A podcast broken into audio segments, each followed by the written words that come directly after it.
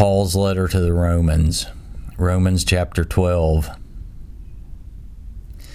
I beseech you, therefore, brethren, by the mercies of God, that you present your bodies a living sacrifice, holy, acceptable to God, which is your reasonable service.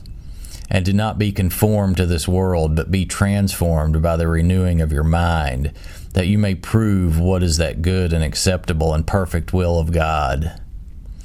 For I say, through the grace given to me, to every one who is among you, not to think of himself more highly than he ought to think but to think soberly, as God has dealt to each one a measure of faith.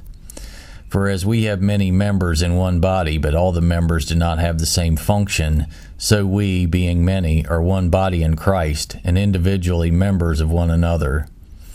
Having then gifts differing according to the grace that is given to us, let us use them. If prophecy, let us prophesy in proportion to our faith, or ministry, let us use it in our ministering. He who teaches in teaching, he who exhorts in exhortation, he who gives with liberality, he who leads with diligence, he who shows mercy with cheerfulness. Let love be without hypocrisy. Abhor what is evil. Cling to what is good.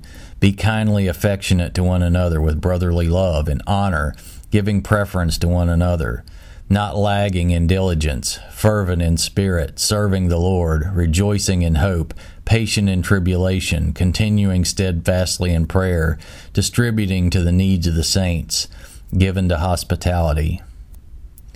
Bless those who persecute you.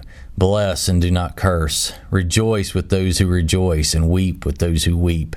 Be of the same mind toward one another. Do not set your mind on high things, but associate with the humble. Do not be wise in your own opinion. Repay no one evil for evil.